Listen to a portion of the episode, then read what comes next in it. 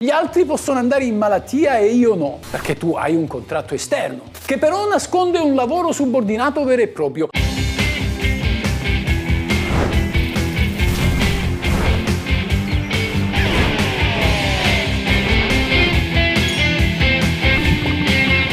Questa è la legge.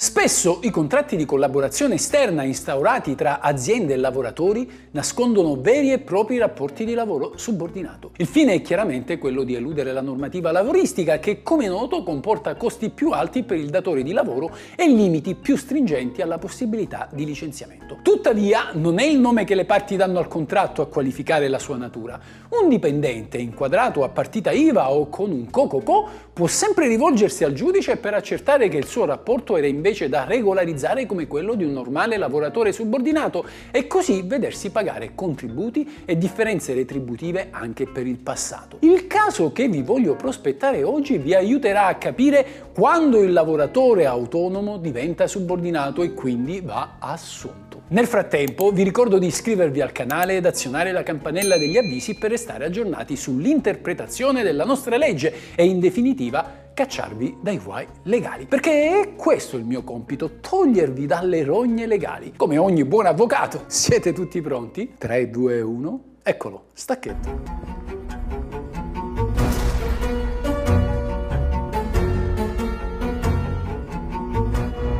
Ipotizziamo il caso di Christian che lavori per un'azienda con un contratto di collaborazione esterna. Christian però sostiene che tra lui e i suoi colleghi regolarmente assunti non vi sia alcuna differenza sostanziale e chiede di essere inquadrato come un normale lavoratore subordinato.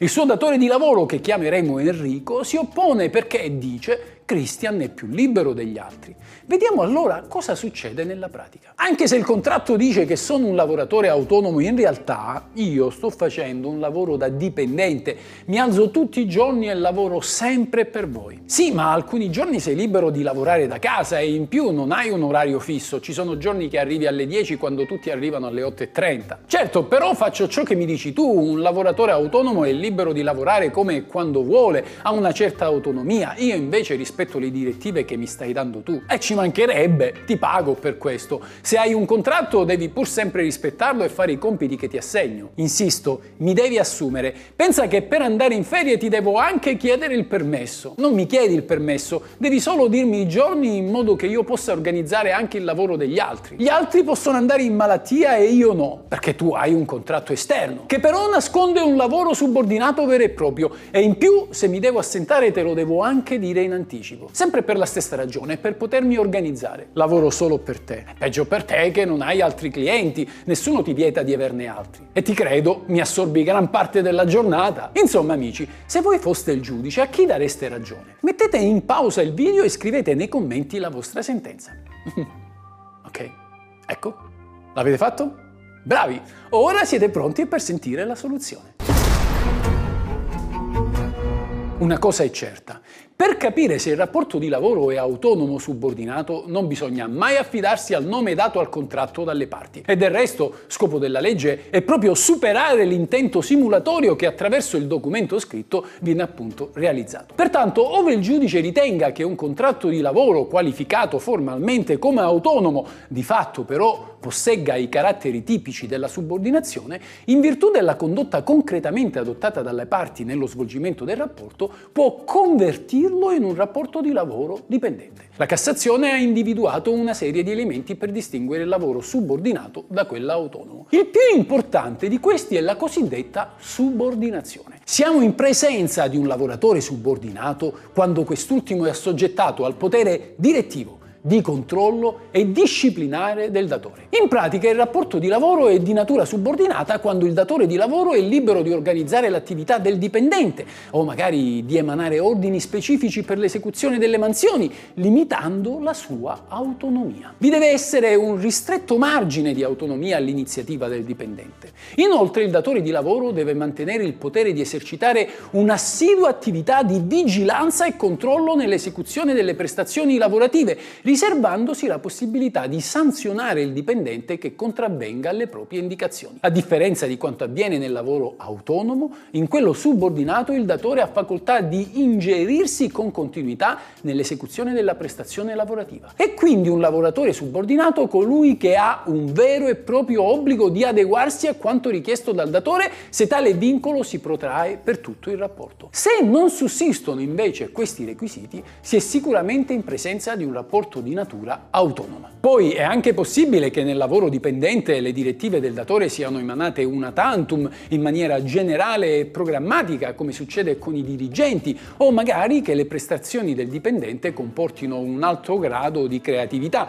Pensate a un giornalista, a un addetto marketing a un social media manager e così via. Il secondo indice principale per capire se un lavoratore è autonomo o dipendente è il suo eventuale inserimento in modo stabile nell'organizzazione produttiva del datore di lavoro. In pratica, egli deve diventare, se non proprio un anello della catena di montaggio, quantomeno un tassello fondamentale su cui si basa la produzione di un determinato settore. Deve cioè essere inserito nell'organigramma e farne parte in modo stabile e duraturo. Se esistono questi due elementi, non importa se il contratto di lavoro lascia libero il dipendente di lavorare da casa o se non è rigido negli orari di lavoro, siamo sempre in presenza di un rapporto di lavoro subordinato. Quindi nel nostro caso ha ragione Christian a farsi regolarizzare e a pretendere i contributi anche per il passato. Per completezza vi dico che accanto ai due elementi di subordinazione che vi ho appena detto, la Cassazione ne ha previsti altri complementari e sussidiari che singolarmente presi non sono sufficienti a qualificare il rapporto di lavoro, ma se considerati nella loro globalità possono offrire dei validi sospetti. Questi sono l'obbligo di rispettare un preciso orario di lavoro e di turni, come vi ho detto, non è un elemento determinante per capire se siamo in presenza di un lavoro autonomo subordinato, ma comunque è un indizio. E poi c'è la continuità delle prestazioni. Andare tutti i giorni a lavorare sempre dallo stesso datore può far sorgere il sospetto che si tratti di lavoro subordinato. Poi ci sono le modalità di pagamento della retribuzione. L'erogazione di compensi fissi e predeterminati porta al riconoscimento della subordinazione. Ed ancora l'utilizzo di mezzi e strumenti di produzione di proprietà del datore di lavoro. L'assenza di rischio in capo al lavoratore. È subordinato chi viene pagato a prescindere dai risultati che consegue. E poi c'è l'obbligo di giustificare le assenze da parte del lavoratore che in genere è indice di subordinazione se soggetto a una verifica in concreto e se conduce, in caso di accertamento dell'assenza ingiustificata, a conseguenze disciplinari. Bene amici miei, da oggi in poi se qualcuno abuserà di voi sapete cosa dirgli. Questa è la legge.